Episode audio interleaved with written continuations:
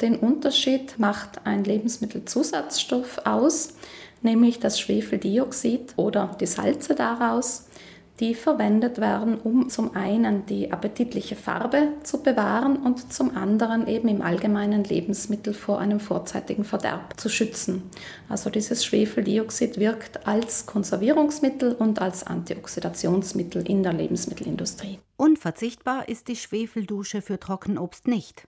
Sie hat vielmehr ästhetische Gründe. Bei Trockenfrüchten aus konventionellem Anbau wird häufig Schwefeldioxid verwendet, nicht nur für die getrockneten Aprikosen, aber da ist es am leichtesten sichtbar. Das Auge ist bekanntlich mit. Geschwefelte Aprikosen sind leuchtend orangefarben, ungeschwefelte braun bis dunkelbraun. Die Hersteller müssen allerdings bestimmte Grenzwerte für Schwefel einhalten, denn nicht für alle sind geschwefelte Lebensmittel gesundheitlich unbedenklich. Für gesunde Menschen ist das Schwefeldioxid in der Regel unbedenklich, weil es im Körper sehr schnell abgebaut wird durch ein körpereigenes Enzymsystem.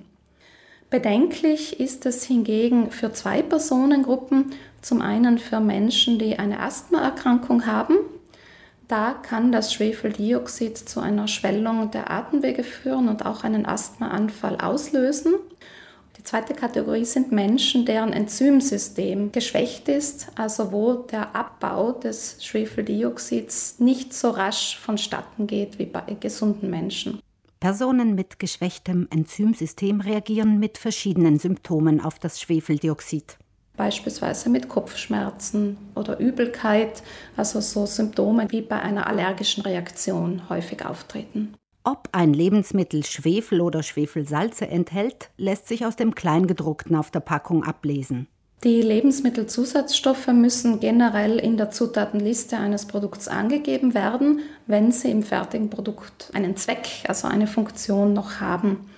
Also da das Schwefeldioxid verwendet wird, um die Produkte vor einem Verderb, also beispielsweise vor Bakterien oder Pilzen, vor enzymatischen Reaktionen zu schützen, muss das angegeben werden, entweder in Form des Namens, also Schwefeldioxid oder Schwefelsulfid, oder durch Angabe der entsprechenden E-Nummer. Diese E-Nummern verwenden allerdings nur noch wenige Hersteller, da es sich unter Konsumentinnen herumgesprochen hat, dass diese für chemische Zusatzstoffe stehen.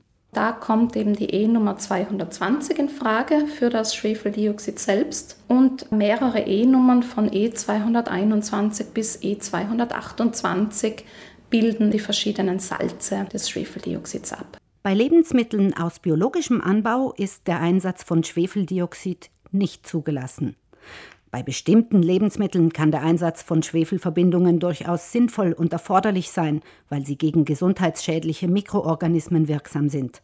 Bei Trockenobst ist das jedoch nicht der Fall. Unbedingt erforderlich wäre der Einsatz dieses Konservierungsmittels nicht, wie man ja auch an den Bioprodukten sieht, denn die Trockenfrüchte sind im Allgemeinen so lange getrocknet, dass sie einen sehr geringen Wassergehalt nur mehr haben und deswegen ohnehin schon sehr lange haltbar sind, auch ohne den Zusatz von Konservierungsmitteln. Für Ernährungsmediziner zählen Schwefelverbindungen und Sulfite zu den 14 Hauptallergenen, also jenen Zutaten oder Zusatzstoffen, die am häufigsten Allergien oder Unverträglichkeiten auslösen.